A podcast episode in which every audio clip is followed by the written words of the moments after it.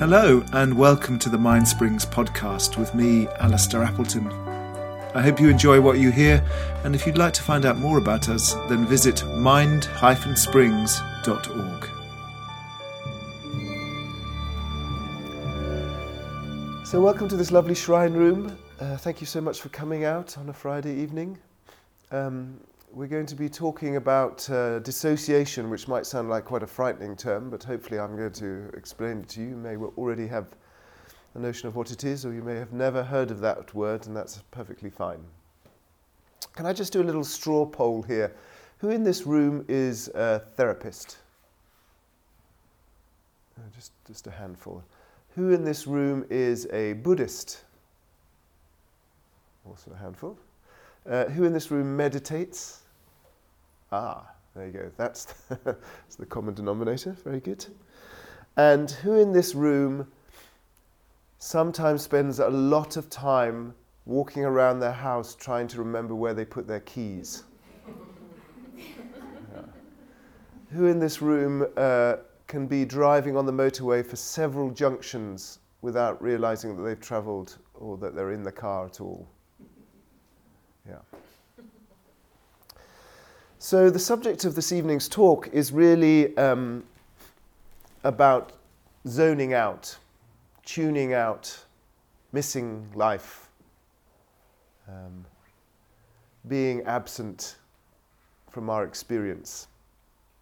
This is the ballpark of dissociation and, to some extent, all Buddhist meditation as a corrective to that.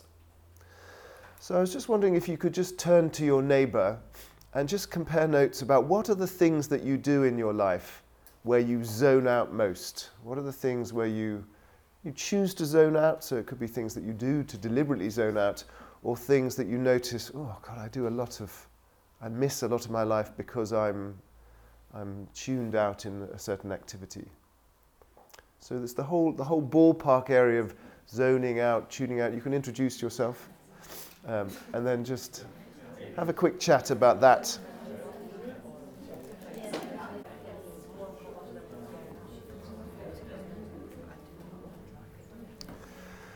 What were some of the things that we, uh, we classically zone out through or because of or by?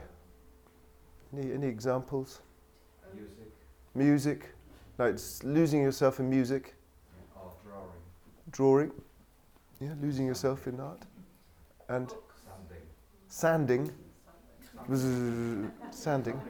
Oh, sanding, yeah. Very good, yeah. Artwork, yeah. Swimming. Swimming, yeah, very good. Hmm? Saying prayers. Saying prayers, so sort of spiritual practice. Yes. hmm TV. TV, yes, thank you for being honest. Hmm? Social media. Social media, thank you for being even more honest. Yeah. It's a classic, isn't it? Yeah. Repetitive tasks. Repetitive tasks. Yeah. Does anyone ever find themselves talking to themselves? And uh, do you find yourself singing to yourself when you're on your own? Humming? I just did a, a retreat. I had, was very lucky to have my partner was away doing a retreat in, in Colorado, and I had two weeks um, at my house with my dogs doing a retreat um, in silence, a silent retreat in my own home. And I was horrified. I've done quite a few retreats, but I was horrified to notice in the first couple of days that I spent almost every waking moment humming all the songs from Jesus Christ Superstar to myself. because I'd heard it like in passing on the radio as I was preparing for my um, retreat. And I realized with uh, quite a de- uh, quite a amount of shock that for me I spent pretty much my entire life humming to myself and never really noticed. When I was in the shower, when I was walking around the house, uh, often quite operatic humming. And I recognized that it was a way of uh, staving off or holding off my experience of my life. It was like a, uh, sponge that filled up the space, or a kind of inert gas that stopped me really connecting what was going on. And this is, this is another example of what in psychology is known as dissociation, which is a theme that has fascinated me for many years. I'm, uh, I studied and uh, practiced as a psychotherapist, and as part of my training eight years ago, we looked at this uh, psychological phenomena of dissociation. And I've been practicing as a meditator mainly in the Buddhist tradition for about 18 years. And I immediately saw that there were parallels between this, uh, this phenomena and some of the things that were holding me up in my Buddhist practice. And as I explored it in the psychological uh, field, it became more and more apparent that it has a place in the spiritual field as well. So I thought it would be interesting this evening to talk about it a little bit. Um, I'm going to I'm going to speak for about probably about 40 minutes, and hopefully I'll be able to fill in a little bit of the psychological um, ground around this phrase, uh, dissociation, and then maybe bring it over into some parallels with Buddhist thinking around the same subject. And then we can talk a bit about the personal, how it affects us personally, how it affects us culturally, um, and then maybe also talk a bit about how we can work with it or counter it when in its most extreme forms. So I thought we would begin just by defining the term. Dissociation is really the opposite of association in psychological um, jargon. In some sense, you could think of it as the uncoupling of our conscious mind from the stuff that's going on in our life. So it's a, it's a sort of semi conscious um, blanking out of experience. And in uh, human psychology, it has a very inter- interesting pedigree, and I'll get to that in a bit. But I just wanted to give you a very ballpark uh, notion of what it is that I'll be talking about. So, the first thing in, in psychotherapy, it's a technical term, dissociation. It's, uh, it's used to describe, in its very extreme forms, what the human organism does in the face of trauma. So when we, um, when something really terrible happens to us, like an accident or a very sudden loss, when we lose someone in a dramatic fashion, or we're abused, or something, uh, some terrible accident happens to us, what the, the human mind does is rather than be with all that extreme experience, it dissociates. It's a way, a very intelligent way of surviving trauma. You, know, you, you read about people who are being attacked who disappear up to the ceiling and then they look down at what's happening to them and they feel disembodied, dissociated from the experience. And there's a lot of evidence in psychotherapy that uh, people, children who have difficult childhoods, who are abused, who grow up in very violent families, who have disrupted relationships with their caregivers, often use dissociation as a way of surviving. And so, in some sense, it's a very intelligent, you know, little children don't have many resources. And so, this is, a, in one way, a very intelligent way of getting out of or surviving long enough so that you can get out of that situation and then thrive. However, for many of us, uh, dissociation, and we'll talk about this in a bit of detail later, it's on a scale. Um, you know, in extreme cases, we can use it as a defense against those sort of very uh, nasty experiences. And that can stay with us through our whole life. So, somebody who's been very badly traumatized in childhood, they can stay quite dissociated through their whole life. So, they're sort of shut off from their experience. They do lots of things to kind of limit how much they feel, for example. However, on the other end of the spectrum, it's a pretty much it's an everyday thing. It's not, a, it's not an extreme thing, dissociation.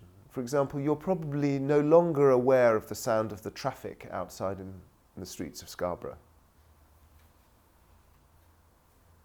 But now I've drawn your attention to it, you are associating your awareness with it. It's like you've plugged back into that experience. But naturally, we can't plug into all experience all the time, otherwise our brains would explode. So this is a very um, again, a very intelligent use of it's sort of like sculpting our experience. We shave off the bits that don't serve us. So we don't listen to the traffic when we don't need to. We don't listen to a ticking clock when we don't need to.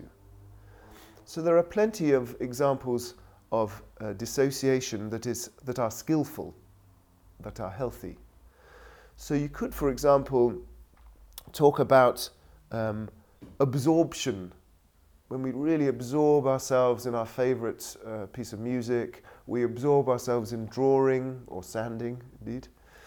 Uh, this is a form of absorption that uses dissociation in a positive way to kind of shave off all the extraneous worry and all the other bits and pieces that are happening in our experience, and in order to absorb ourselves into a positive um, experience. So it, we can think of um, dissociation as running on a spectrum. Over here, we've got all the positive things. So flow state, have you heard of flow, being in the flow? Like runners who are like completely in their body, or they're just completely in the moment, everything else drops away, all they're running towards is the line. This is the flow state. Uh, the psychologist Csikszentmihalyi calls it the, the flow state. So in some sense you could say the one sense of complete openness to the moment. There's not much dissociation going on. You're, you're kind of focused and absorbed, but it's very positive.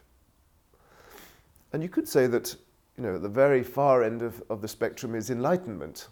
There's no dissociation. You're completely open to everything. There's no separation. You're just utterly in the moment, utterly open.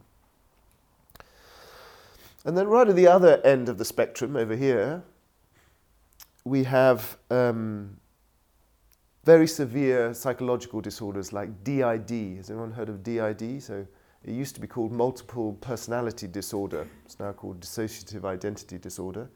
And this is where people have shut down their experience so much that they can't, um, one person can't experience too many things. So they have to be one person to experience anger, say, and then they have to switch to be another person to experience love or painful memories. So what happens there is that the dissociation is so extreme that they fragmented into separate bits. So this is the very far extreme. Then you have things like PTSD. Have you heard of that? That's a result of trauma. And also people have then, you know, moments where they just blank out. They just stare into space, or they have flashbacks where they kind of they they lose touch with the reality around them and they kind of disappear into their, their previous experience. So there can be extreme uh, uh, cases where dissociation you know, really plays havoc with our perception of reality. But I want to emphasize that there's a big long spectrum. There's nothing inherently bad about dissociation. In fact, there are some uh, psychologists, Philip Bromberg amongst them, that says that actually we need some dissociation. We need to be able to switch from how we are with our bank manager to how we are with our boyfriend or our lover, and how we are with our mother, how we are with our you know, you know, spiritual teacher.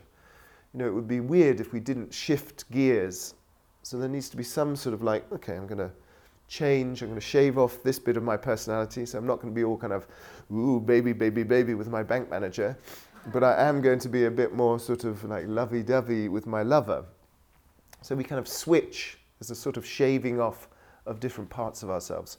And he argues that this is healthy. You know, we need to do this. We can't, we don't want to be like one big, you know, same person in all situations. We need to be some flexible.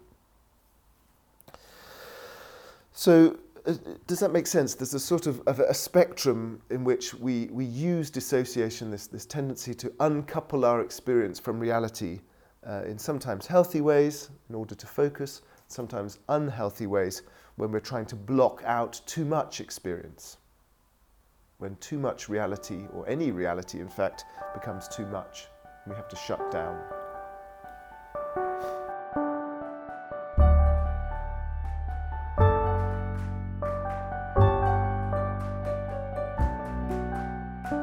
Thank you for listening, and please do join us again for more podcasts from Mindsprings. You can find out more about us and our work at mind-springs.org. That's mind-springs.org.